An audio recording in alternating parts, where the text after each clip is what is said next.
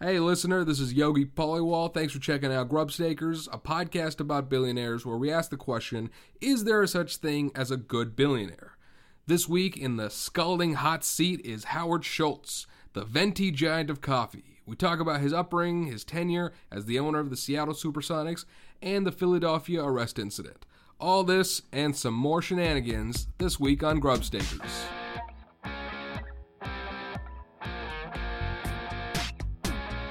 I think we disproportionately stop whites too much. I taught those kids lessons on product development and marketing, and they taught me what it was like growing up feeling targeted for your race. I am proud to be gay. I am proud to be a Republican. You know, I went to a tough school in Queens and they used to beat up the little Jewish boys. You know, I love having the support of real billionaires.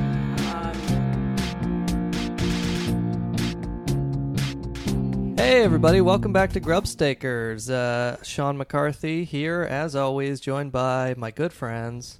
Steve Jeffries. Yogi Polywall. Andy Palmer. And uh, this week uh, we're going to be talking about, uh, you know, Mr. Starbucks, Mr. Howard Schultz. Uh, it was a, a bit of a story. Uh, April 12th of this year, 2018, um, Starbucks in Philadelphia, a manager called 911 onto uh, uh, black customers, or they weren't customers, two black people who were sitting in the store. Loiterers, if you will, Sean. Right. As Dave Rubin said, you know, they, they loitered, they didn't buy anything, so obviously police officers should remove them by force and then have them sit in the precinct without being charged for nine hours. Yeah. Um, Frankly, not long enough, if you ask me. Uh, just like, uh, they, You know, people don't talk about in those nine hours how many crimes they could have committed were those two black gentlemen on the streets. the real estate they're talking about could have been a crack house. You don't know these things. Isn't getting getting busted for loitering is like on par with getting busted for jaywalking? hmm That's right. Yeah. Yeah. Basically never. But they really were like in the station for like nine hours Yeah. after they were, this is nuts to me. But so anyway, Wow, they should have been al- arrested for loitering in that station. buy something or get out. I can just imagine the police like, "Oh yeah, you like uh, hanging around somewhere, and not doing anything? Uh, maybe you could do it for nine hours." They, uh, they, if you, if you, but in you all fairness, uh, loitering laws were put into place after uh, slavery was abolished uh, in order to uh, basically criminalize being black and uh, exploit the loophole in the uh, Thirteenth Amendment. Is that it right? says that you can be yeah punished for. Uh, or you can be put into slavery as punishment for a crime, and so laws. like Okay, we know you've seen a Netflix documentary. I didn't know that. Yeah, That Andy'd seen a Netflix documentary. I like the idea though. If like you're in the minimum security prison and then they make you buy something from the civil forfeiture, or they send you to the maximum security prison. This prison's for customers only. All right. No, you cannot use our bathroom. the, the one toilet is for people who buy things. But anyways, so this week we're going to be talking uh, about uh, Howard Schultz. Uh, uh, he's um, the king of coffee. the king of coffees, according to Forbes, as of April 2018, is worth about 2.8 billion. Though I guess one more thing on the Philadelphia incident, we should mention that the Starbucks they've responded. Uh, CEO Kevin Johnson has met with the two men that they ejected and apologized. Starbucks is going to close their stores uh, for a few hours on May 29th to have racial sensitivity training. some of our audience members may not know what Starbucks is. That's true. That's true. and so I Well, thought, fortunately, we did research yeah, we did some research, and we found someone who is perfectly equipped to in uh, explain 1997. to explain Starbucks for us. So let me ask you this. Is it impossible to get a cup of coffee, flavored coffee, anymore in this country? He goes on to say, Huh? What happened with coffee? Did I miss a fucking meeting with the coffee? Huh? You can get every other flavor except coffee flavored coffee. They got mochaccino, they got chocochino, frappuccino, cappuccino, rappuccino, alpuccino. What the fuck? "It's funny because it's true." www.whatthefuck.com. keep that applause going. Keep it going. Keep, keep it. Don't stop. We got that- we got 12 full seconds of applause Oh for plugging God. Marc Maron. That was probably You the walk most, in there now, there's people wearing berets. They're writing poetry on computers. There's a kid behind the counter. Would you like a cafe colada? Fuck no. www.blowme.com. Uh, cafe colada. an early documentary on Starbucks. Yeah, yeah. it was it was one of Bill Hicks' last projects. Yeah. Mm-hmm. That was the most controversial TED talk I've ever heard. but yeah, no, that was a uh, one Denis Leary explaining Starbucks' impact on our culture as of 1997. Uh, Still rings true today, Yeah. 20 years later. Huge surge in traffic to www.blowme.com. uh, which was uh, a glass artistry website run by Dale Chihuly. Go fuck yourself. do, you th- do you think Denis Leary disclosed the payment he had taken from a pornography website to plug them in his Comedy Central special? Um, Alas, today, though, we are speaking about the king of coffee, Howard Schultz. Howard Schultz. The man, the myth, the clearly legendary douchebag who killed the Sonics. Yeah. Uh, and so we'll get to all of that, but it should be noted that I think we've done this will be what our 14th billionaire, something like that.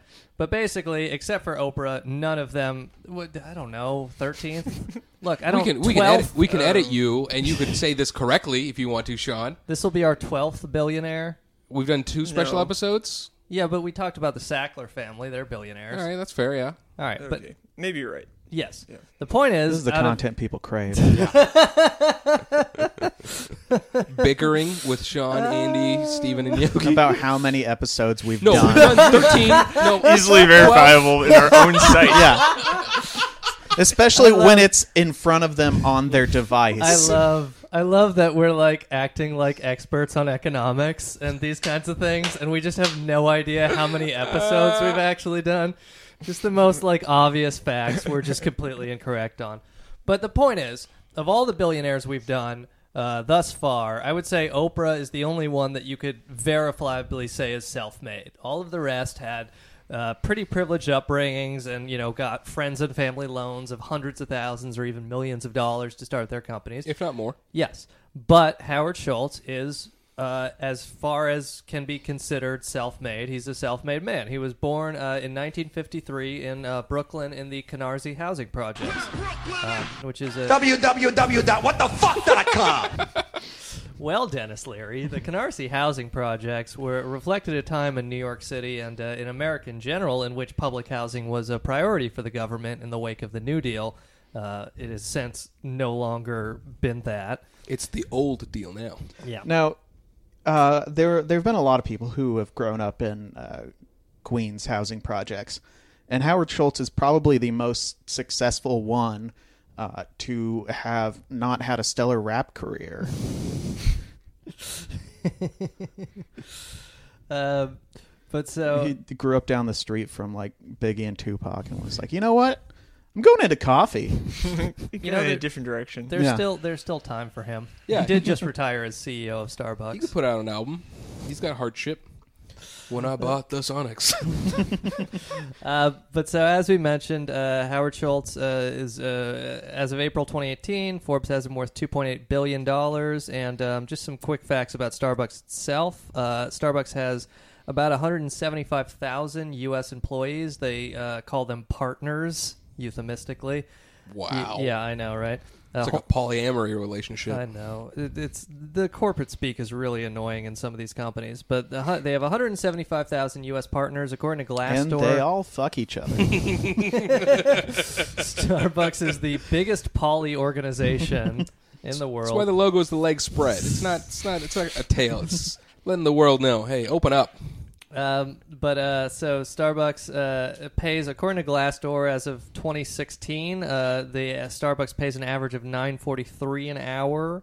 Um, and Howard Schultz himself, uh, he owns somewhere between three and four percent. He's the largest single shareholder of Starbucks. He owns about 29 million shares. Uh, uh, and that fluctuates between about three and four percent. Uh, 29 million shares as of November 2017. Um, so he has a lot of money, and um, again, he he grew up. His dad was a, um, a, a World War II veteran, and later a delivery and a truck driver. His mother was a receptionist. They grew up in the Canarsie housing projects in the 50s, 60s, um, and he was the first person in his family to go to college. So he's legitimately self-made, but also in the sense that he grew up in a U.S. economy that was um, heavily unionized and uh, much more mobile, economically mobile than it is today. Right. Um, he saw all that deprivation and labor exploitation around him, and he was like, you know what? I got to get on that train. It is. Uh, so yeah, I mean, we'll get to kind of like Howard's uh, uh, story later, as as far as union abuses and these kinds of things at his shop. But um, uh, we should talk about just how he actually made his money. Uh, to go chronologically, um, so as we mentioned, he was born in the Canarsie housing projects. He's uh, an athlete actually when he's younger. He gets a football scholarship, believe it or not. Really? Uh, yeah, he gets a football scholarship um, to uh, go to uh, Northern Michigan University. Uh, he, www.whatthefuck.com. uh, he goes to Northern Michigan University. He gets hurt shor- shortly into his football playing career, but he still has this athletic scholarship. So he graduates, uh, again, first person in his family to go to college, graduates with a BA in communications in 1975. And then in uh, 1976, he is hired by Xerox as a salesman. That's right. And uh, he talks about that a bit, where it's like uh, essentially for Xerox, he would. Uh, this is a great podcasting technique, by the way. When you're on a roll doing a monologue, just take a drink from your iced coffee. Your Oh, jumbo. is that what this? I was about to complain about the sound, and then I realized I was making it. like, Hey, which, what's this- what's which this- you guys are creaking the? guys, be professional. A hundred people listen. You also stopped like you expected us to say something, but it was in the middle of a sentence. Yeah, right. It was like anyway. So what I was doing the other got to deal with that. All right. Well, so okay. So, anyways, so Howard Schultz he gets this job at Xerox in 1976. You know what Sean says? He, he says before we record this, he's like, "Let's go straight to the business," because I don't like listening to people fuck around on a podcast right up top. That's what editing is for. Um, all right, so he goes to Xerox, 1976. The way he describes this is he makes like 50 cold calls a day in New York City. Like he goes door to door to different offices and he tries to get them to buy Xerox, you know. Right. And this kind of like gives him his salesman experience, so he learns this way. And again, it's the 70s. Uh, the American dream is not yet dead. You can. This is a good job. Like you know, my father, for example, worked at an airline uh, and with uh, union benefits, and was able to travel the world and buy a house and all these things in the '70s and '80s. And then that's just not true anymore. So again, Schultz is a self-made man, but you do have to put it in context of he came up in a very that's just that's just not true. he came up in a very different economy than what exists today. But he's a Xerox salesman, and he eventually excels at it. Um, they they promote him within Xerox. Um, Hey, do you want to uh, make your papers more papers? what? I don't know. I'm just uh, imagining a Xerox pitch. Hey, uh, does anyone in the office have like a really nice butt that you want multiple photographs of? But when did he create the peanuts, Sean? At what point did he draw cartoons that changed the nation? He went from Xerox and he was like, "This is satisfying, but what if a little boy could never kick a football?" uh, but so uh, uh, they, he he gets promoted. Wait, you guys think that the uh, uh, Charlie Brown not being able to kick the football is a metaphor for how Starbucks treats its employees? I think it's more of a metaphor for how America's being cucked by the feminazis and how they're taking the ball away from us and the power is in their hands now.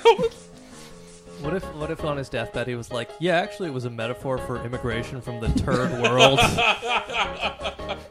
I li- I've been listening to a lot of Michael Savage, and I call it the turd world. um, all right, so he he works at Xerox. He, he gets the salesman skills. He he moves up, but he eventually finds the work unsatisfying. And uh, in New York City, the a Swedish company opens that manufactures both furniture and drip coffee makers. Hammarplast. Yeah, there you go. Uh, and they were looking for a general manager, so he gets hired in 1980. He leaves Xerox and he goes to work as a GM for them. He's doing all right by this point. Um, but so this is where the Starbucks story begins because while he's working for these uh, Swedish company, he visits Hammarplast. he visits uh, San Francisco and then Seattle. And in 1981, he goes into Starbucks for the first time, the one in Pike Place, still there. Uh, not at all a tourist trap. Just like the authentic experience.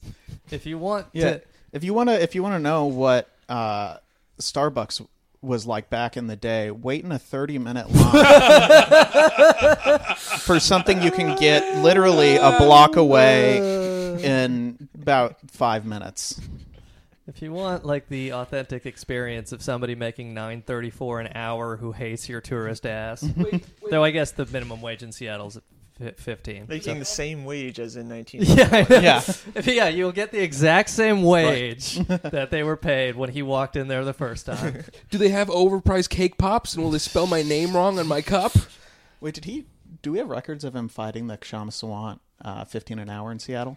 Uh, I didn't see anything about it. I mean, Okay. it's like mostly what uh, my research has indicated is since the early 2000s, Starbucks has learned to keep its head fucking down.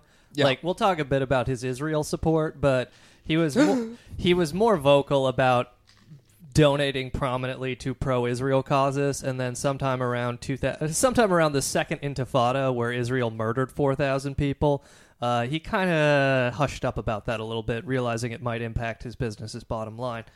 But again, we'll get to that. We're jumping ahead. Back to when And- he was working at Hammarplast. In 1981, he's working for this company. He walks into Starbucks in Pike Place for the first time, and he's blown away. And at this time, Starbucks didn't have actual uh, brew service. They just sold coffee beans. You know, they sold beans that you um, bring home and you make your own coffee. But so he walks in, he gets beans, and he's blown away by the qual- quality of the uh, the coffee.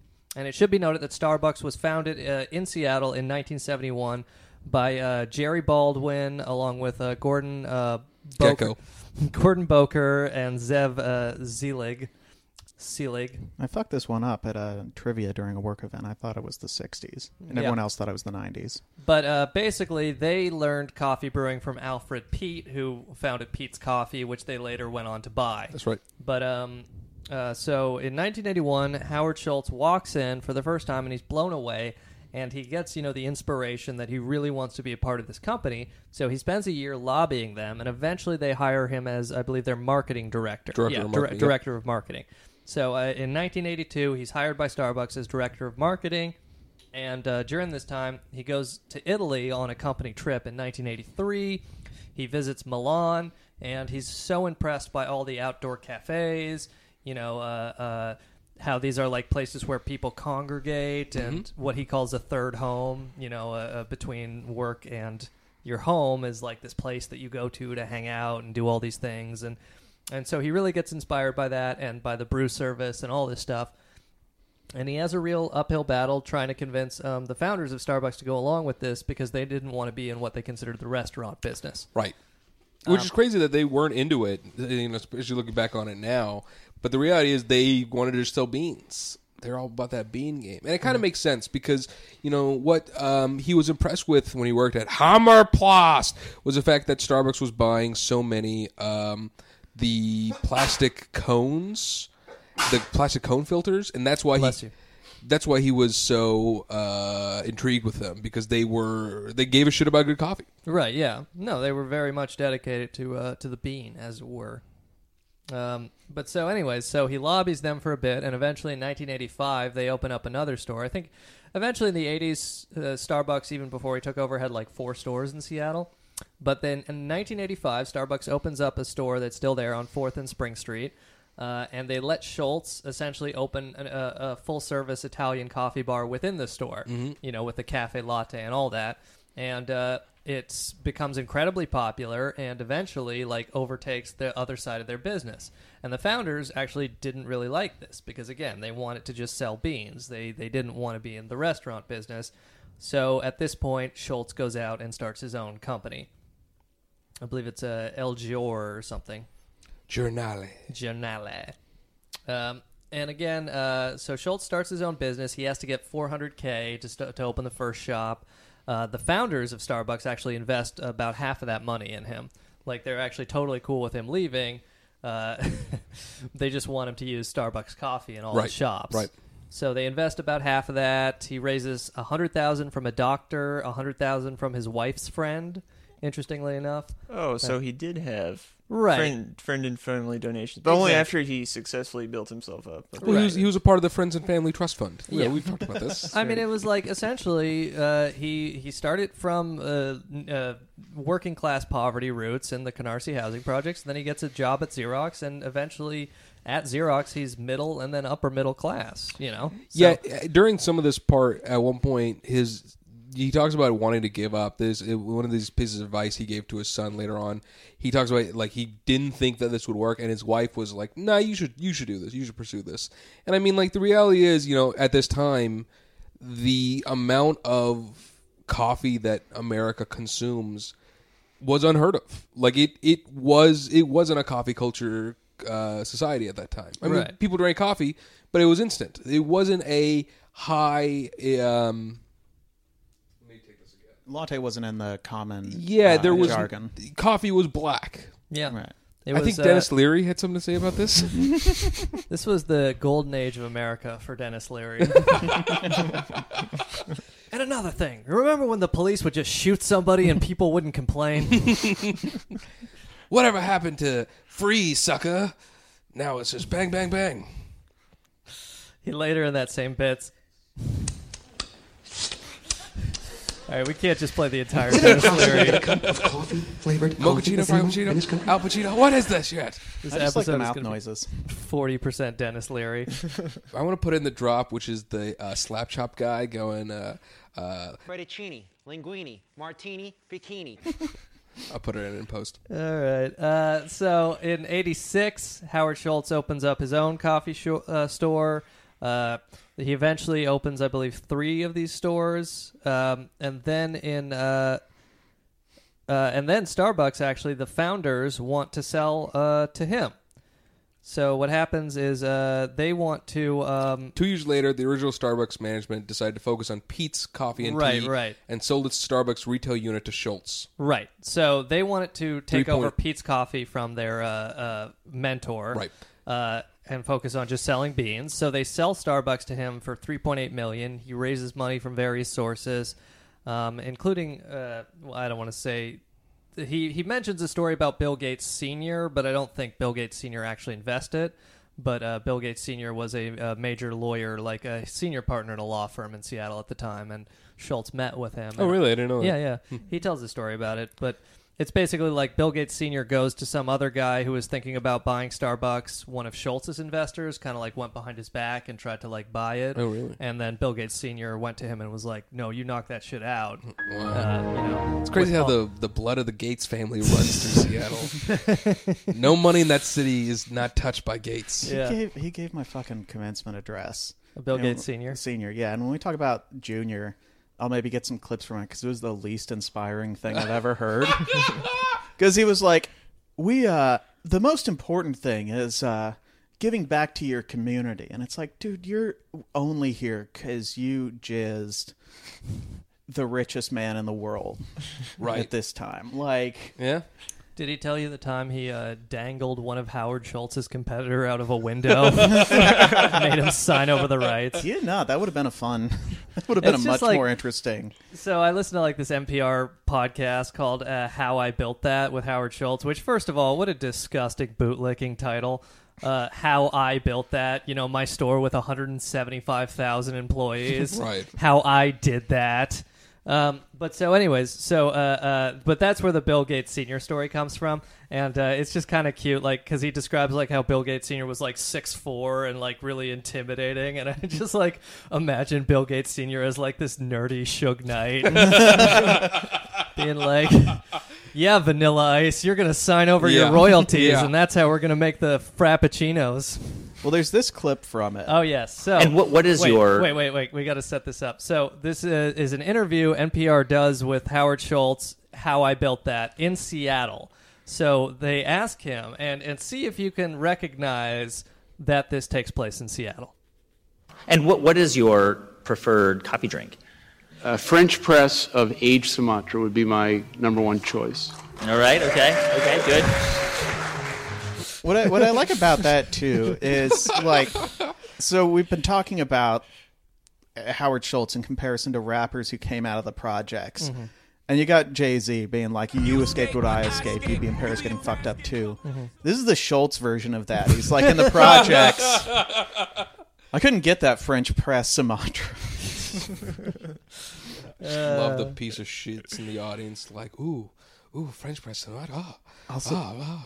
I like to drink that too. imagine. I like, I like to imagine there were a few people in their arms with like their ar- uh, in the audience with their arms crossed, shaking their Yeah, yeah, head. yeah, sure. Like Sumatra is trash.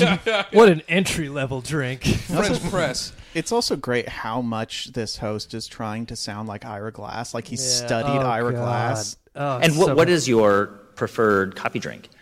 Uh, French press of aged Sumatra would be my number one choice. Now listen to it. All right, okay, okay, good.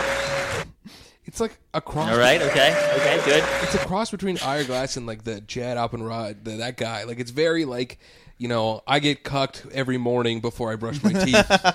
It's actually like there's a school where they make Ira Glass type reporters, and, and what they do is they get someone from Middle America, maybe a coal miner or a factory worker, and they just sit them in the room with a person wearing glasses, and they have to keep doing the voice until this Middle American involuntarily punches them in the face. And as soon as you get that involuntary punch reaction, you are at Ira Glass sound. right? The other test is they have a tea kettle and they want you to get the pitchness of when the kettle's boiling. That's what they want your voice to sound like at all times. Yeah, you're ready to be an NPR reporter as soon as people just want to hit you as soon as they hear your voice. Um, but so, anyways, so uh, yes, in uh, 80, uh, si- 80, 87, he uh, buys Starbucks from the original founders. Uh, at this point, he has six stores in total. Um, and from 87, he just grows it uh, pretty spectacularly. You know, like. He Was eva- there was there something that kind of put Seattle on the map uh, at that point? Would you say? Mm, Seattle? map? I don't know. All right, let's. The Before- FCC No, copyright nothing will- comes to mind really. For Courtney Love Oh, oh, oh, sues us Sir into Mix-a-Lot. oblivion. Sir Mix-a-Lot. My posse's on Broadway. Yeah, yeah, yeah. Yeah, yeah. That's what we're talking about. That's actually he uh, paid Kurt Cobain to uh, mention uh, uh, Starbucks in the note. It's like, God, I had this mocha chai latte today, and I know nothing will ever compare to it. I will never be as happy as I was at that moment, drinking that perfectly crafted beverage. And you know, I know there's multiple locations, but each Starbucks treats every individual drink and customer like they were their own child. It's it's you know uh, Starbucks. It's better than it's it's better than sex, not heroin, but definitely sex. Guys, guys. That's actually uh, Starbucks to appeal to the grunge scene had a um, uh, pro needles in bathrooms policy throughout the '90s. Guys, I've got a remix on Smells Like Teen Spirit. We're going to call it Smells Like Starbucks. Uh, here we are now. Baristas. Um, but so anyway, so in '87 he buys Starbucks at six shops. It Here we grows, are now. grows venti half exponentially. calf. It grows exponentially in. Uh, I'm not decaf. I'm caffeinated. oh man, we would have been stars of the internet in the '90s. oh god, you're right. Like, too bad everybody already did all our ideas. Yeah. And, like, we're like late to the podcast game, late to the song parody game, late to the All right, okay, okay, good. late to the Flash animation game. Um, but so, anyways, in '96, uh, they opened their first store in Tokyo, and it's you know wildly popular. And then All right, okay, okay, good. This is Tokyo, Japan. in '97, Denis Leary. Uh, wait, wait. Can we impr- back backtrack a bit? Sure. They had their initial public offering in 1992. Yeah. '92. Okay, Yeah. That's And when so- uh, Wu Tang Clan dropped their first LP. oh, interesting. Yeah. Yeah, So- seventeen You know what else share. happened in '92? No. we don't know. All right. We're going to get sued. Yeah, seventeen dollars. Actually, it was share. '91, but I, I love Nirvana too much. Yeah, you love Nirvana so much that you get the date wrong. You're not a real fan. I did like the one time I made Ang- Andy most angry in a leftist Facebook group was I said Nirvana is cultural appropriation that stole black music, and I got everyone in there to agree with me that you're a bad person if you listen to Nirvana. um, but so, anyways, uh, uh, Uh, so yes, they go public in '92. At this point, Schultz is you know multi-millionaire, and they just keep growing from there. '96, first store in Tokyo. All right, Andy. God damn it. All right. I just want the listeners to know uh, I usually wear my headphones during the entire podcast. Oh, yeah. Uh, I take them off now because I have to listen to this shit twice. That's a good idea. All right, so Actually, I was just gonna add in if you've invested a thousand in Starbucks when it in its IPO, Mhm. it would be worth two hundred twenty four thousand now. Ooh, not bad. Yeah. Good return on investment. And so you can understand how Schultz's money has really grown exponentially since that time. Um, uh, again, he's the largest individual shareholder. He owns more than 29 million shares as of November 2017. Um, but so interesting thing about Starbucks' growth is it doesn't franchise its shops. It's Right. not like McDonald's; they just own all of the stores. And so what happens from the 90s all the way up to the recession in 2007 is Starbucks just keeps growing at an unsustainable rate. So Schultz uh, leaves as the CEO in the year 2000. Um, he steps down. But interesting thing, and I'll, I'll put a link to this in our uh, Tumblr, which you can uh, check out for you know the research that we look at and just any corrections we have to make. But uh, Fortune magazine did an interesting article where they show a graph of how between 2000, between 1999 and 2016, uh, Schultz was actually not CEO for about 10 of those years, eight of those years, uh, but his pay in terms of total compensation never goes down. Essentially, he leaves as CEO in the year 2000. He comes back in the year 2007, and then he left again last year in 2017. Um, last year in 2017, he made about 18 million. The year before that, 2016, he made I think 23 million. So his pay never decreases because he has like an understanding with the board that he will never make less than the actual CEO of Starbucks. So it's just kind of an interesting question where it's like, what is he doing that generates any value? And- Innovating. Yes, but it's also like Building this, it. This guy is worth three billion, and for some reason he needs to be like one of the highest paid CEOs. You know, making 25, 23 million. Um, but so the stock went up when he came back in 2008 but Right, like yeah. the thing is is that all he did was shut starbucks down and then Right. retrain to like put an emphasis on coffee Yeah. instead of the convenience of it Well, I'll talk. Oh God, it's so like infuriating listening to that NPR thing. So like, just to give the background, so they grow exponentially and they keep opening stores. I think CNN would sa- said in 2007 they were opening an average of six stores a day. Wow. You know. I, Um, I will say, like my first time studying, or oh, I studied abroad, and Uh-huh. I, I left. What was her name? The con. nice. I left the That's continent that's what you do to get the Patreon money, people. That The we do not get. Yes, the classic we do not study have a abroad Patreon, joke. but uh, once we was- do, sign up, pay us some money to get more Yeah, of the, that. the study abroad joke is so good that not even Denis Leary would use it. In that '97 special, he was like, All right, okay, okay, good. fuck a patreon let's just have a venmo account for the podcast for every good every good Every drop, good- we yeah, get we yeah, get a it's just dollar per joke. Yeah, yeah. So I Per I'm. I'm leaving the continent for the first time. I'm flying out of Seattle, Mm-hmm. uh, where uh, we all had our formative years Mm-hmm. on this podcast.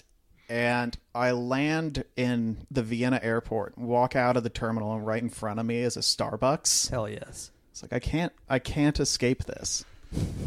Anyways, I'm sure there are. Um, this is new territory that's uh, hasn't been uh, plowed by. Have you noticed there are a lot of Starbucks stores? but no, there really were. So like, what happens again? They're opening all these stores, and he leaves in two. www.blowme.com. He just like it was like they weren't even making money anymore. He just wanted to see how angry he could make Denis Leary. he was like, you know, if we open like 14 stores, this guy will surely stroke out in the middle of a comedy special. He was a big Bill Hicks fan. And So the stock price, the stock price goes up with Leary's blood pressure. That's right. Yeah.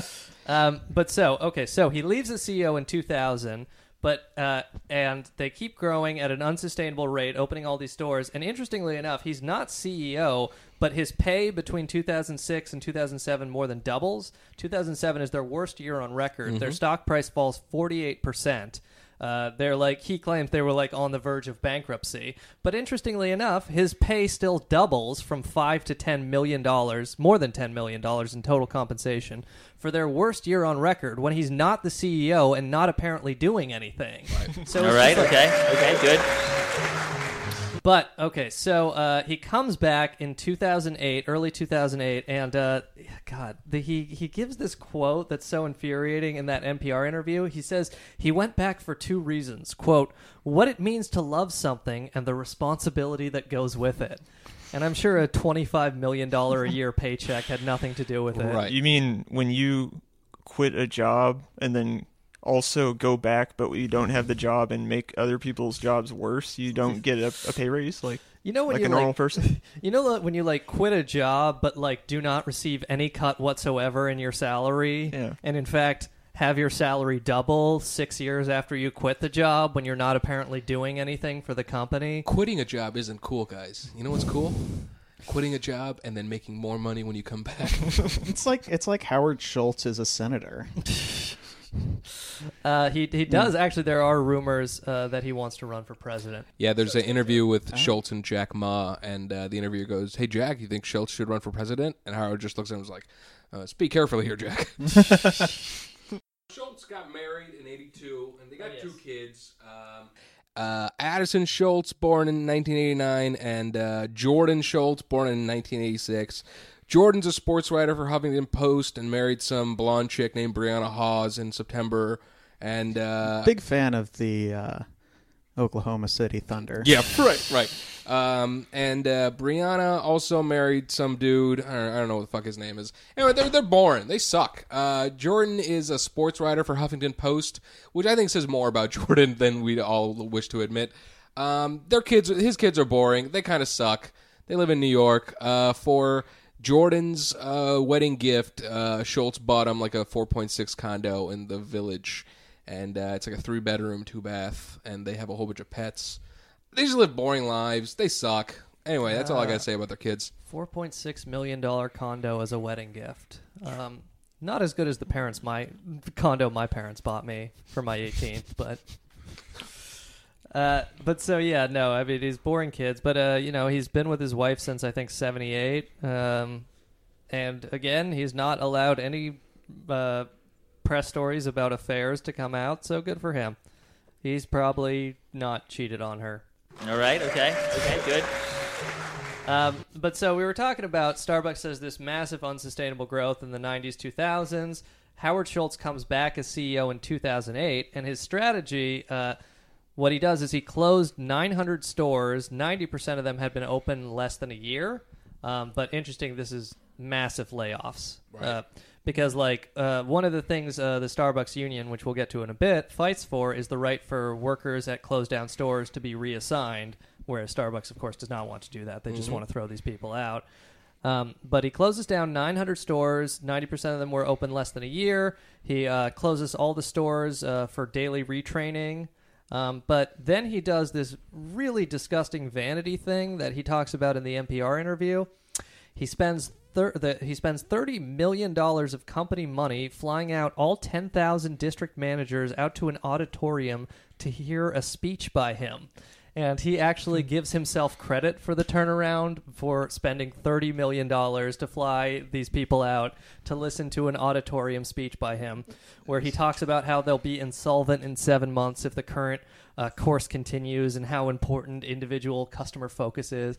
And he talks about this like, you know, like he just imparted on them like how important it was that they all be in this together. And of course, like, this is not a cooperative situation where like uh, another thing we'll, we'll get to later is the district managers they're paid and they are disciplined by how they utilize costs particularly labor Oh, wow. so essentially the district managers or the store managers uh, will get from their higher ups x number of hours a week And if they exceed that, they get reprimanded, written up, etc. So what happens is the incentive is always to give the employees fucked up schedules, not enough hours, short notice, uh, clopens, where they both close a store and then open it the next morning, which I had to do a couple times at Whole Foods. It's a fucked up practice. You know, it makes it impossible. Like Starbucks says they don't do it anymore, but of course it still happens. Right. Um, But the bottom line is what's most important. I mean, even though Starbucks is a corporation that provides uh, college education and healthcare, the reality is is they're selling sugar water to idiots to make money so that they can profit. and they don't even use organic milk. Come on, people. um, but so yeah, uh, I they just, give co- they pay for college. Yeah. they, Yeah. do the Arizona State Arizona University. partnership. So like if you work twenty more hour, twenty or more hours a week at Starbucks, they will uh, pay your tuition for Arizona State University, like online classes and shit. Oh. And they also offer Oh, healthcare, quality education. Yes, healthcare for employees at twenty hours or more a week. Wait, Um, is Noam Chomsky at Arizona State now? equity in the That'd form be- of stock options. It's like again, it's actually it reminds me a lot of Whole Foods where I worked for a year. But like Whole Foods calls ev- all their employees team members, Starbucks calls them all partners. All this euphemist, cor- euphemistic, euphemistic corporate bullshit. It's just morale boosting terms Right. that don't actually boost morale. Yeah, but it's like the kind of the same thing where it's like both Starbucks and Whole Foods, though uh, I would imagine Whole Foods is a lot worse now that Amazon owns it, but they used kind of a carrot and stick approach to avoid unionization, where it's like Starbucks offers these benefits, but they will fire you if you unionize or if you try to unionize. Um, and, and again, we'll get to that. And you don't even get to go to the university in Arizona that has Noam Chomsky, which is the U of A. Uh, Schultz talks about in an interview why he did a few of these things, and it was about his dad at one point was working a job where like basically the way he described it was like there weren't diapers, and so he was cleaning you know baby shit and was just exhausted because he got fired because there's no union for it. and he was like, "This would be a good Frappuccino flavor." Basically, Schultz was like, "I want to make a company that if my dad had, uh, he we, we would have benefited us as a family." yeah, and uh, he which re- I, I think is is the thing that we should mention about how like because he came from because he's actually a fairly self-made. He put in a few of these things to make it a easier life for his employees. But if he didn't have that he wouldn't give a fuck about any of this shit. Well, maybe, but it's like the other thing is like the benefits for the employees. Again, Starbucks is about a 3.8 on Glassdoor, uh, average out of five rating. You know, so it's like uh, it's it's generous enough for low wage work. But we should mention these people make an average of 9.43 an hour, according to the IWW, based on uh, public. Howard, Howard Schultz warned that an increase in the minimum wage in Seattle's uh, $15 an hour increase uh, could result in a reduction in the company's famously generous employee benefits. Piece of shit. so, uh, well, um, I guess we can get into Starbucks and unionization because it's a pretty interesting story. So, the uh, IWW, the Industrial Workers of the World, is uh, uh, one of the oldest unions in America, and their goal is to, uh, they're an international union. They want to organize everybody.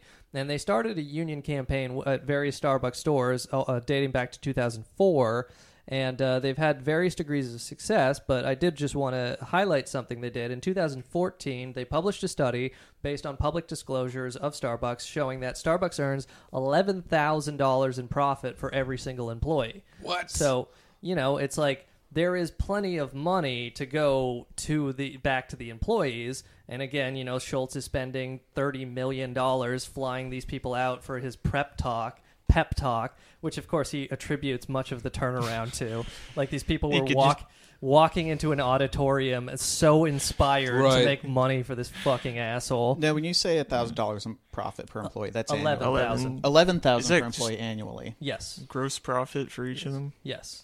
Because I think uh, That's overhead fucking and that's nuts. at, that's after salaries for uh, everyone in the corporate level and managerial level, and Schultz's salary itself. Uh, I don't know how exactly how IWW did the math on it, but you can go to uh, StarbucksWorkersUnion.org. it'll be I in mean, our would- tumblr It'll be in the Tumblr. I would assume profit is uh, revenue after um, overhead, and Right. So, like, um, uh, uh, according to New York Magazine, uh, per worker store revenue is sixty-eight thousand nine hundred dollars. I believe this is as of 2015, 2016. wait, It's sixty-eight thousand. You That's said the total revenue. The Oh, okay. profit per worker is eleven thousand Oh, annually.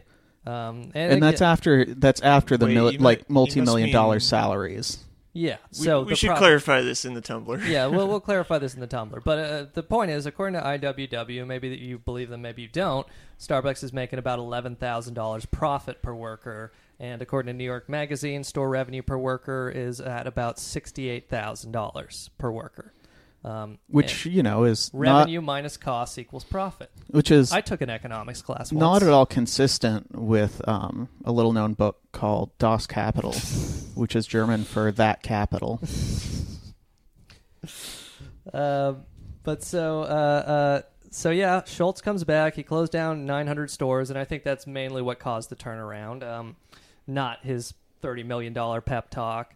Um, and so Starbucks goes through a massive uh, rebound, and uh, today they are uh, crazy profitable. I think they are down a little bit on the stock this year, but um, Here's a yeah. picture of their stock price. Oh, that's a nice little bounce. Because essentially they hit a skid during 2007, and then around 2009, they're just going all the way back up. Yeah. And then, um, Now they did engage in some uh, Social some- media campaigns. Oh, I was gonna say stock buybacks. oh yes, we should mention that. And uh, uh, so the interesting thing about stock buybacks, and you hear about these a lot, is they were actually outlawed during the New Deal. Um, because what happened, and you saw this both in the lead up to the Great Depression and the 2008 financial crisis, is that uh, financial firms that were insolvent or heavily in the red to try and keep themselves going would buy back their own stock to push up the price. And the this was, in my opinion, correctly regarded as an illegal price manipulation. So it was outlawed in the New Deal, but then Ronald Reagan in 1982 uh, took this away, and now companies are allowed to buy back their own stocks, which many of them have been doing since the Trump uh, uh, tax cut. Right, and last year in March, and then also again in November, they so they basically did this. They issued corporate bonds, and then used the proceeds from that to buy back stock. Mhm. Yeah, And- and, so the like the earnings estimates that analysts use to basically say, "Hey, this stock is worthwhile to buy," were uh, inflated by that. Yeah, I mean it's Wait, a- so they took out basically a loan, and then And they used bought back their own to stock buy and back their own stock. Where did the stock? Who who gained ownership of that stock? uh, like the Um, Starbucks corporate entity. the the insiders. Yeah. Yeah, I mean- Headquarters. But ultimately, a stock is the corporate entity, Right, but they Mhm. probably redistribute it to the board and these kinds of things. I mean, Okay, you so know. it's so they just redistribute it to the top stock owners. Yeah, I mean, it, it So they buy it at a premium above like the the spot price in the market. It's like Robin Okay. Hood. You steal from the rich and give back to the rich. Look, all I'm saying is that obviously this is not illegal behavior and should not be regarded as illegal behavior, and we had very good reason to make it legal again in 1982. Should not or should night legal behavior. yeah, where the stock went was Bill Gates Sr. went up to them and shook them down for the stock. he hung Schultz out of a window. um, but Later, someone questioned them about the stock, and Bill Gates ran him over outside of a burger place. All the computers started malfunctioning for no reason. Um, but yeah, so uh, uh, we mentioned his pay. Uh, the company disclosed, according to Fortune magazine, the company disclosed in a proxy filing that the board has agreed to continue paying Schultz at least as much as the CEO who replaces him. Uh, I think we mentioned Kevin Johnson at the beginning. Because Uh, efficiency. Yes, because you know value and shareholders. And again, this should be He's an noted is that innovator. These stock buybacks are giveaways to shareholders. So again, they're making eleven thousand profit per worker, according to Open Door, uh, Glassdoor. Uh, average employees making nine forty three an hour. Uh, they could uh, very easily raise pay, but instead they're giving it back to the um, shareholders because you know these are the incentives that we have all decided work in this system. But I did just want to talk. so the average employee makes uh, 60,000 68,000 worth of revenue. At nine dollars an hour, they're making a little less than twenty thousand a year. Hell yes. Uh, so that means that there's forty thousand that goes uh, of that. Eleven thousand is profit. Wait, no, sixty-eight thousand. That means there's uh, about forty-eight thousand above uh, what the employee is uh, making. Eleven thousand of which goes into pure profit. The rest Mhm. of it is redistributed amongst the uh, higher level employees, Right. Well, some of that's healthcare and I guess education and these kinds of things. Um, which would probably be about ten thousand max. Mhm. Um, but and also when that's not cheap enough, Starbucks uses prison labor. According to News One, Starbucks uh, used contractors' signature packing solutions to hire Washington State prisoners to package holiday coffees, as did Nintendo with their Game Boys. Oh. Uh, but yes. So that's why they called the police on those people for loitering. Put those people to work. refresh, refresh the labor force. Yeah, right. The discount. oh, here you go. The uh, free quar- labor force. The quarterly profit margin for stock for Starbucks right now is thirty seven percent. Hell yes. Guys, they're just not racing together enough, you know? In 2015, Starbucks said, let's race together. On their coffee cups, they wrote race together, and then in little boxes, they wrote, when it comes to race, we are all human. And human's got the X in it. You know why? Because of Malcolm X. it should be noted that uh, CNN reported in March 2018 that in a uh, Starbucks press release they eliminate they announced that they have eliminated the gender and wage gap among their employees. They're paying them all less than fifteen dollars an hour. Back it up, folks. That's We're done like- here.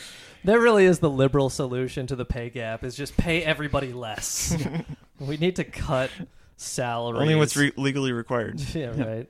Um, but so, uh, uh, just a, a quick overview of the labor situation at Starbucks, and then we'll hit a couple more things. But um, uh, They're famously treated very well. Yes. So the New York Times writes a story in uh, in 2014, which basically tells about Do the do the prison slaves get uh, free access to Arizona State University?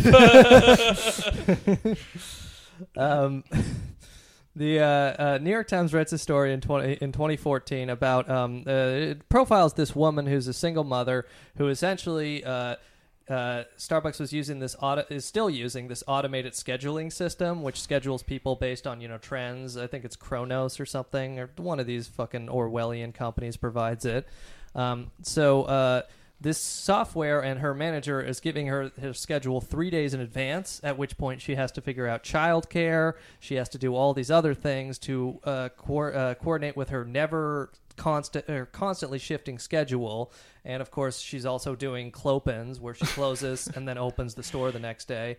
And uh, Starbucks, of course, you know, th- these companies all respond to press. Starbucks famously sells the New York Times in their stores. So they had to kind of like uh, announce that company policy would be revised and people would get their schedules at least uh, three weeks in advance.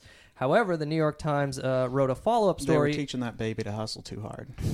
The New York Times writes a follow up story in 2015 saying that uh, many employees they interviewed said things have not actually improved. And if I can just kind of quote on the incentive things here. Looks uh, like someone's going to change over to the Wall Street Journal being sold in their stores. uh, uh, just quoting from the New York Times, but there has been a central uh, central obstacle to change: the incentives of store managers who are encouraged by company policies to err on the side of understaffing. This makes it more difficult to build continuity into workers' schedules from week to week. It often turns peak hours into an exhausting frenzy that crimps morale and drives workers away. And this is because, as we mentioned, these uh, store managers get set number of hours uh, from the higher ups, and then if they go over, they get fucked over. And essentially, like they have uh, uh, they have an incentive to uh, save money, and uh, labor hours uh, was kind of really the only place that they can viably cut costs. And uh, this this results in uh, a lot of people not having consistent hours and getting their schedules uh, soon in advance. It also allows them to have consistent prices instead of consistent wages. Mm-hmm. Now you see, these employees in a free market are given a choice to work wherever they want, and if they don't like the practices at Starbucks, they can get a job anywhere else. Uh, God. In Uh, our economy, that's run on the concept that there has to be a minimum level of unemployment. Uh, so uh, also, Fun employment. According to Fun the uh, the New York Times story, they also say Starbucks employees are also re- uh, are often responsible for finding their own replacements when they are sick. They quote a former Starbucks employee says, "A lot of times when I'm sick, it's less work to do to work the shift than to call around everywhere and try and find a replacement." This is according to the Atlanta barista. Um, so you could end up having like a Starbucks roustabout. it's just sort of everywhere. uh, uh, Task Rabbit. All All right. Um, and, and then so the IWW, which we mentioned, goes on this campaign to unionize uh, workers. And interestingly enough, uh, Patricia Ann Millett. Uh, there's a Salon article about this. Patricia Ann Millett was appointed to the uh, D.C. Circuit Court by Obama in 2013 after Harry Reid uh, pulled up part the filibuster that Republicans were using. But interestingly enough, and I'm quoting from Salon here, uh, she uh, was an assistant to the Solicitor General in the Federal Department of Justice, but then she left to join uh, the quote top flight law firm Akin Gump. Uh, and then this is interesting, whose websites describe its quote labor relations strategic advice and counseling practice as including quote union avoidance and quote the defense of unfair, unfair labor practice charges. And uh, she, her clients while she was there included Starbucks, which faced a union campaign by uh, IWW, the Starbucks Workers Union affiliate, and uh, uh, uh, IWW accuses her of engaging in very vicious anti-union intimidation, these kinds of tactics, and it's kind of similar when they say that they have uh, union avoidance consulting to how accounting firms also often have consulting, where essentially they'll come on and look at your books and figure out a way to uh, make your cooked books look right, and that's where a lot of accounting firms get their money because we've privatized accounting in this country. But um, it's just kind of uh, uh, disturbing what Starbucks did. Uh, I'd just like to say that I uh, I met with Howard Schultz, and he's a good man. They're uh, they're doing a lot of uh, good things over at Starbucks with their uh, environmentalism, and uh, I I I think that Millett uh, has done some uh, good work uh, uh, pushing those damn unionists on the streets, and uh, I don't think you have a right to uh, ask for a higher pay because we're in a uh, very very uh, How weak- long is this difficult impression? recovery? Jesus. So at one point, Howard Schultz Yeah. owns the so- Seattle SuperSonics. Wait, wait. Let me just finish this real quick, though. Uh, so Uh, we- stop it.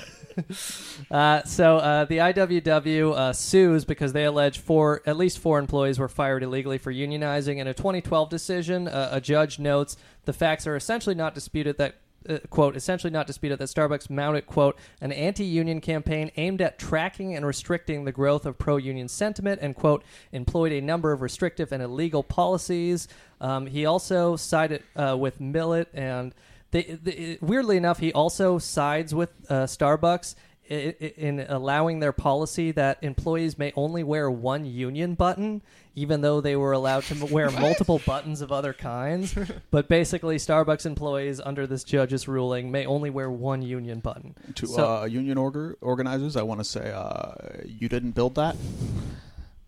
Now we need you to wear one piece of flair only. Uh, more than one piece of flair is uh, unacceptable at Starbucks.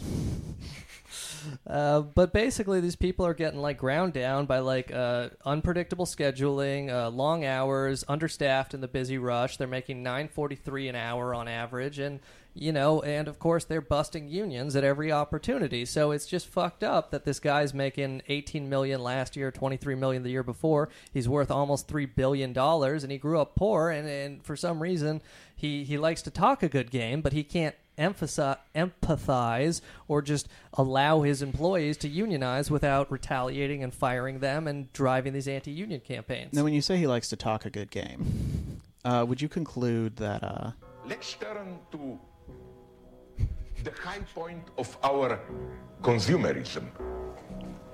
Let me take a drink.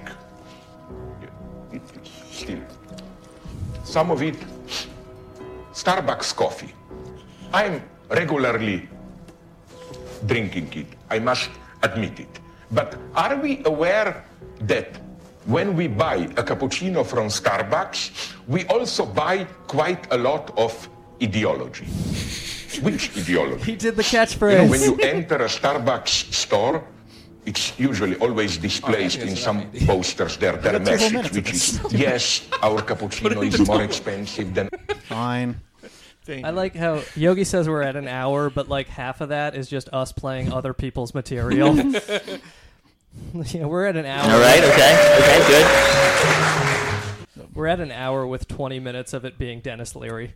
Um, but so yes, we should talk about www.blowme.com. we should talk We should talk about the most egregious thing that uh, uh, Mr. Schultz has done, which is, of course, sell the Seattle Supersonics. Uh, I would like to give a shout out to our friend, comedian Andrew Slater, who has been. There is, because of this Philadelphia incident, there's been a movement to boycott Starbucks. Andrew Slater has been boycotting Starbucks for more than a decade Mm-hmm, because he knew this would happen.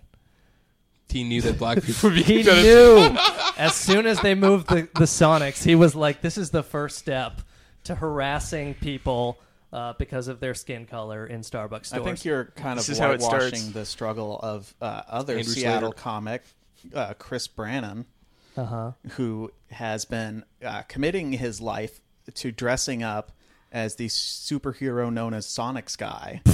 And holding up a sign that says "Save our Sonics" That's right, all throughout the Pacific Northwest. Um, but when asked about that, Yeah, I did step away. I, you know, I was I was the chairman of the company, and as chairman, I should have been paying kind of more more attention to the company. But I I started doing other things. One of which was the Seattle Super Supersonics, which we can we can talk about or not. I, I don't. I, I, I think we're going to leave that one. Uh, What a No. bunch of bitches in that audience. yeah, I'm not. I'm not proud of that. he's not proud of it. at least he said he was sorry. I do love that kind of like hard hitting interviewer question, like Right. which we can talk about, or or or not, or not. Yeah. If you don't want to, we don't have Yeah. to. Right, right. Please give me money. Save our Sonics. You have the ability to uh, buy our small media company and You may destroy throw it in the us. dustbin if you want. Um, but so Yogi, uh, if you can just give us a brief history of the Seattle Supersonics. So Under- basically, when uh, Howard Schultz purchased uh, the Supersonics, he's they wanted more money to revamp the Key Arena Stadium. That was the major point of argument when it came to uh, ownership of the Supersonics. And Howard Schultz basically is, uh, according to this one article. Uh, off of Deadspin was notoriously cheap. Um, the previous This, uh, this one article off of um, uh, Stormfront.org says that Starbucks chairman Howard Schultz, for some reason, has a reputation for being cheap. Yes, right. Uh, this uh, that's been an article from a, uh, former Sonics uh, employee. Talks about how Barry Ackerley, the owner before Howard Schultz, had bought holiday gifts each year for everyone in the front office, and then when Schultz Group came in, that that stopped happening, and it killed morale and the team. And once Schultz realized that he'd fucked up, he started giving everyone Starbucks gift cards, and one member decided to go to Starbucks to use it, and then he wanted to get a treat and a coffee, and the lady's like, "Yeah, you owe me some more money," and he was like, "How much money was on that card?" And she was like, three dollars and fifty cents.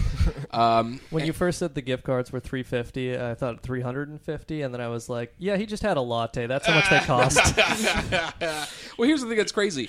You can only get a gift card minimum that's five dollars. So these are specialized gift cards that are at three dollars and fifty I cents. love this shit where it's like he was like, "I have to get a special made, cheaper than regular Right. gift card for the Christmas bonus." It's all altogether more expensive for me to do this. Uh, it's like To and design this is, the card. and it's like you know sometimes you hear people talk about like people who like uh, grew up um, in a frugal household how they stay frugal, but it's like you're worth three billion dollars, Right, right. asshole, and you're giving people three How dollars do you think fifty he. How do you think he gift got cards. there? Giving Yeah. giving family members gift Wait. cards for three fifty at Wait. Christmas. Sean, say you're worth three billion dollars, asshole, one more time. You're worth three billion dollars, asshole. www.blowme.com. So basically, um, they they wanted 500 million for an arena complex with 220 million in public funds, and that failed. And so he so, Two hundred and twenty million in public funds. Right, Go right. fuck yourself. And so um, Howard Schultz sold the team to Professional Basketball Club LLC, PBC, an investment group headed by Oklahoma City businessman Clay Bennett. Now, Clay Bennett said that a condition of the sale was that PBC executive a good faith effort to secure a suitable arena in Seattle for the team. Basically, he said, "Hey Clay, keep it in Seattle, you know, as long as you can." And then Clay was like, uh, "Fuck that noise! I'm gonna take it back home." And in an interview with uh, George Stephanopoulos, the CBC's uh, James Corden, uh, that's more of a burn than I wish I wanted it to be. But uh, Schultz says, uh, "Buying an NBA team was a dream that I never thought would be possible for someone like me." But it also turned out to be a nightmare. it was not the right fuck thing for me at the time of my life, and I just thought the culture of professional sports and athletes who were making that much money, it was just inconsistent with my ability to ki- to kind of alter the mentality, and I just got out. he's talking about Gary Payton not showing up to the first day of practice, Right. And basically realizing that uh, black millionaires don't care about a white billionaire. Uh, yeah, no, all these greedy players making so much money. Right, Says a billionaire. Right. Um, I'm going to drop their gift cards to two dollars and fifty cents. So Howard Schultz later says, I tried to sell it to a local person in Seattle. Nobody wanted to buy it. You know that city with a couple of billionaires, one of them that now owns the Los Angeles Clippers. yeah, it wasn't like Steve Ballmer, Steve like, Ballmer bu- adamant That's about right. like wanting an NBA team. And that's the thing. It's like Howard Schultz, you're you're a lying fucking snake. Oh, yeah. And you know the reason Seattle hates Starbucks outside of the notion of its monopoly on coffee is because they make too good of coffee. it's too much more delicious than the small coffee houses. I tried to sell it to a local person in Seattle. Nobody wanted to buy it. We ended up selling it to someone from Oklahoma, and he ended up moving the team. They've got a great team now. Schultz, you fucking sold a great team that had Ray Allen to Oklahoma, and they have a good team because you fucked up. You piece of shit. Yeah. Um, And you know why he sold it? Because he couldn't run a base a basketball team that like you run a fucking coffee shop. it's so weird too because like the entire time he owned the Sonics. When did he buy it again? 2008, I believe.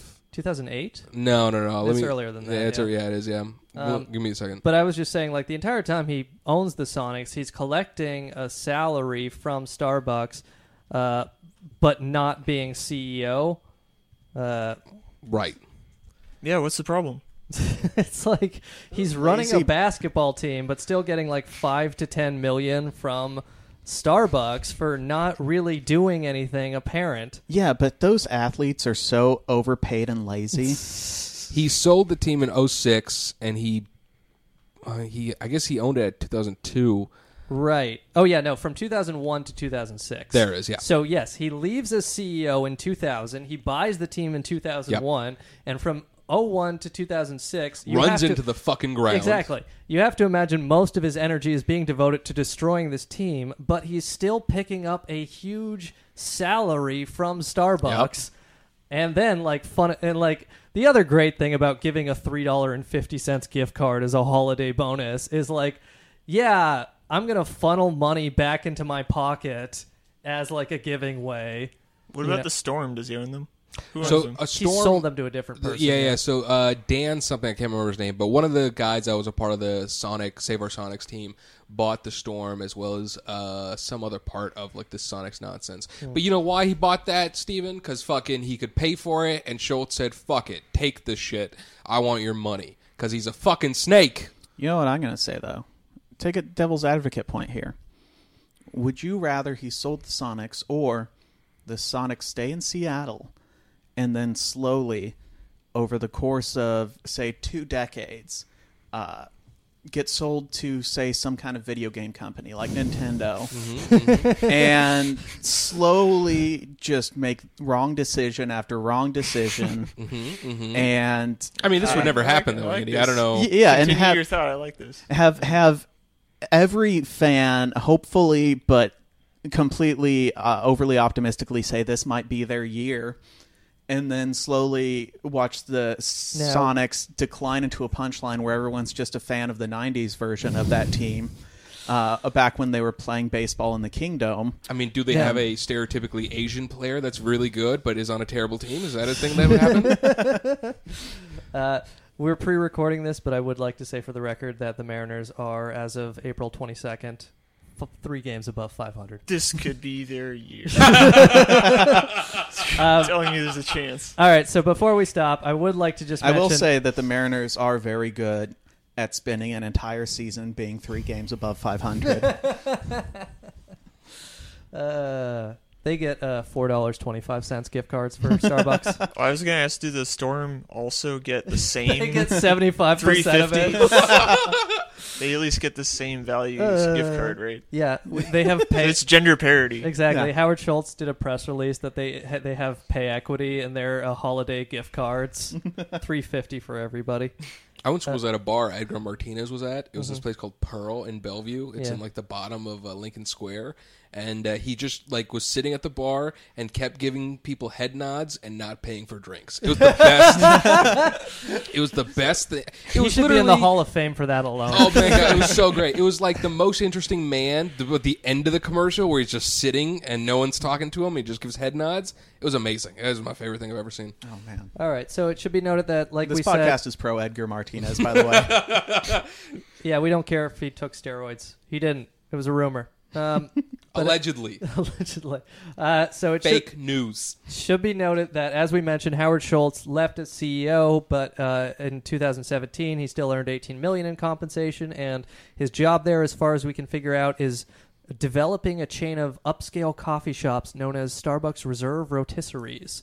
And these are like bars slash coffee shops where, you know, if Starbucks is not elitist for you, if there's uh, too many people who need to be uh, taken away in handcuffs by the police in your local Starbucks, you can go into one of these. There's one in Seattle, one in New York. There's a few around here.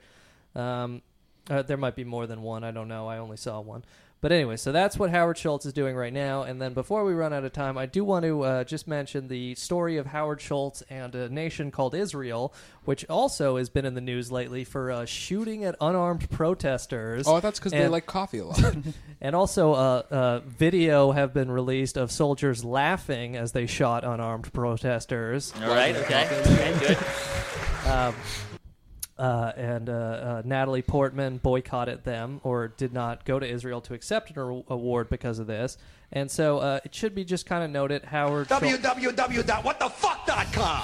it should be noted Howard Schultz's uh, experience with Israel is um, uh, in 1998 he was honored by the Jerusalem Fund of uh, Aish HaTorah with the quote Israel 50th Anniversary Friend of Zion Tribute Award for his services to the Zionist state, playing a key role promoting close alliance between the United States and Israel. This is according to ArabNews.com. Um, which Oh, a biased source. Yes. this really happened. But he was given this award, and interestingly enough, in 1998, Starbucks uh, proudly listed on his website that he w- had been given this award. But then uh, uh, organizations that are against the Israeli apartheid started pointing this out that uh, the uh, Who's against that? the the Jerusalem Fund uh, of Aish HaTorah that uh, gave him this award also quote funds Israeli arms fairs chaired by Hmm. General Shaul uh, Mofaz, who was the chief of staff of the Israeli army during the Second Intifada, when of course Israel murdered about four thousand people as a campaign All right, okay, okay, good. as a campaign stunt for Ariel Sharon. Uh, but um, so they they took it off the website, and since then Schultz has been uh, uh, much more quiet about his support for Israel. Um, but he also does fund. Uh, the, just quoting again from Arab News, uh, he's been praised by the Israeli government for sponsoring pro-Israel, anti-Palestine seminars on college campuses. Uh, there's one called uh, this is from the Jerusalem Report called "Losing the Media uh, Battle." So he he's essentially used some of his money to sponsor these pro-Israel, anti anti-Palestinian college groups and college seminars.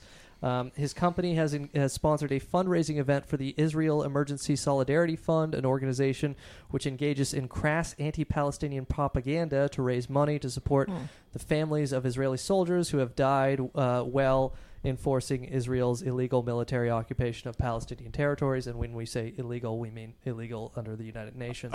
I just, I just want to jump in and say and remind people that our listeners that this pod is completely BDS compliant.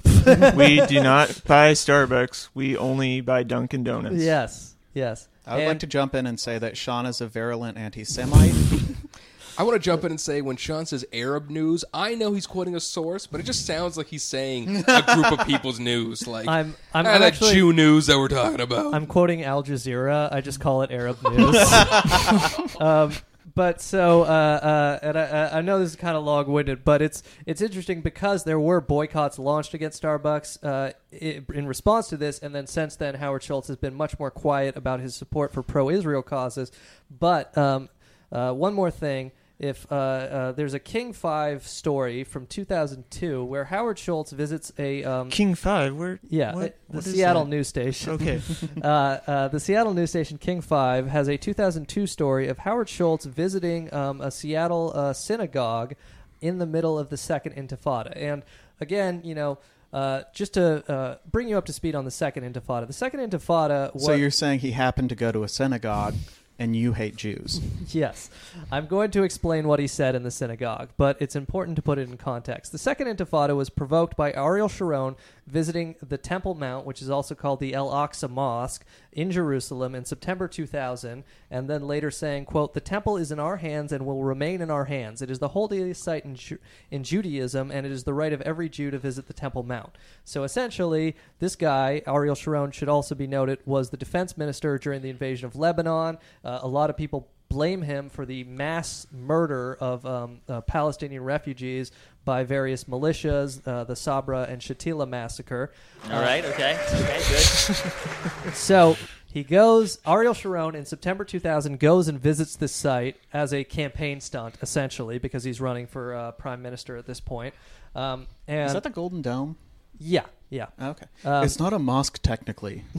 it's a holy site. It's where, uh, it's it's where Muhammad ascended to heaven. Why would you? Why would you say that?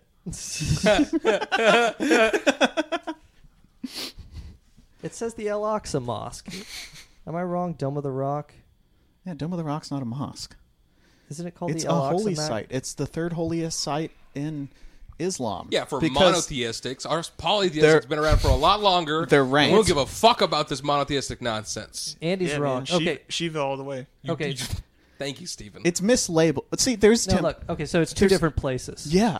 God, see now, the Temple now Mount is not a mosque. now Sean. that now that now the pro Israel I would people. like to apologize No. to all of our listeners for Sean mislabeling the Temple Mount. Andy, just because you like fucking mosque. Jewish girls doesn't mean you gotta apologize to Jewish people on our podcast. I'm apologizing to Arab people. Okay, oh, the Oh, point I- I is didn't pick that up. he, did not visit the El Aqsa Mosque, but the El Aqsa Mosque is very is right next to the Temple Mount. He visited the Temple Mount.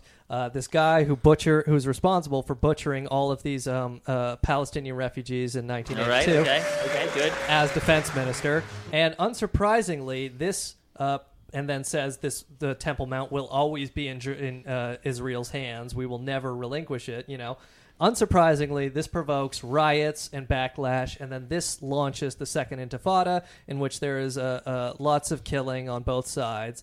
But again, it should be noted that context is important because Howard Schultz's reaction to the Second Intifada is to, in 2002, April, he goes to his synagogue and says, quote, if you leave this synagogue tonight and go back to your home and ignore this, then shame on us.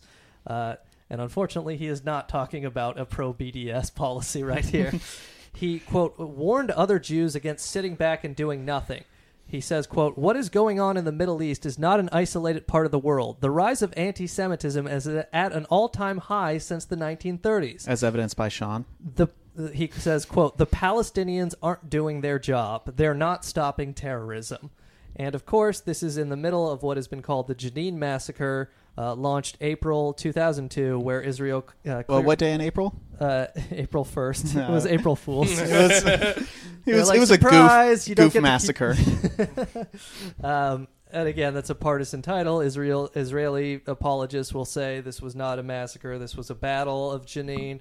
Whatever. This is in the middle of an Israeli action uh, in territory that they are illegally occupying to clear people out and uh, murder people and bulldoze lands and shoot them. He's saying uh, the Palestinians aren't doing their job stopping terrorism.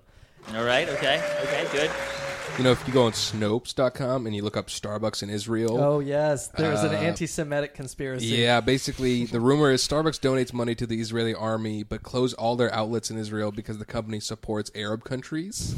Uh, and the claim is uh, mixture, kind, kind of true, kind of untrue. It, it should be noted. So Starbucks did open in Israel, and then they had to close because they weren't making money. And a lot of people started protesting Starbucks because they thought they were giving in to BDS or whatever. So the Anti Defamation League, the ADL, which is a bit which Starbucks donates money to, which Schultz donates money to, and is a big supporter of, uh, the ADL was kind of the person, uh, the group that helped smooth this over with the Israeli community. And should be noted in the in light of this Philadelphia incident, the ADL, which is an organization that, uh, for some of its virtues, is also very notorious for calling people anti Semites for opposing Israel. It's a very pro Israel organization, and it will be receiving uh, some of these contracts from Starbucks to do this uh, pro racial sensitivity training that will be taking place in the wake of uh, the Philadelphia incident. Philadelphia, the city of brotherly smug.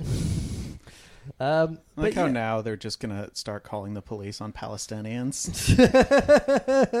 Hello, there's Palestinians loitering outside, outside your Starbucks, just in general.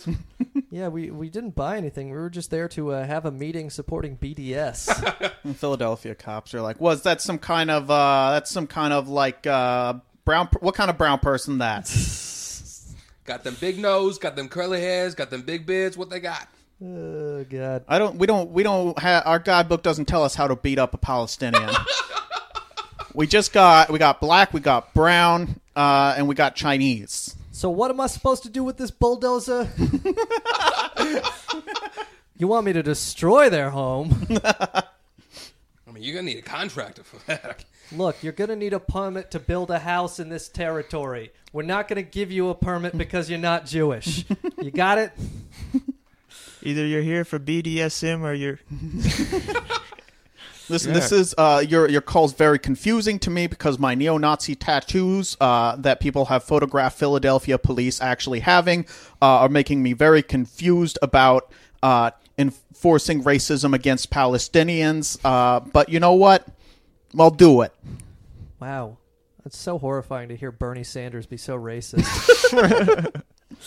um, all right, well, I guess that kind of sh- sums up Howard Schultz. He is a, a relatively self-made man who uh, became part of the system, is worth three billion, and he won't pay his employees more than nine forty-three an hour.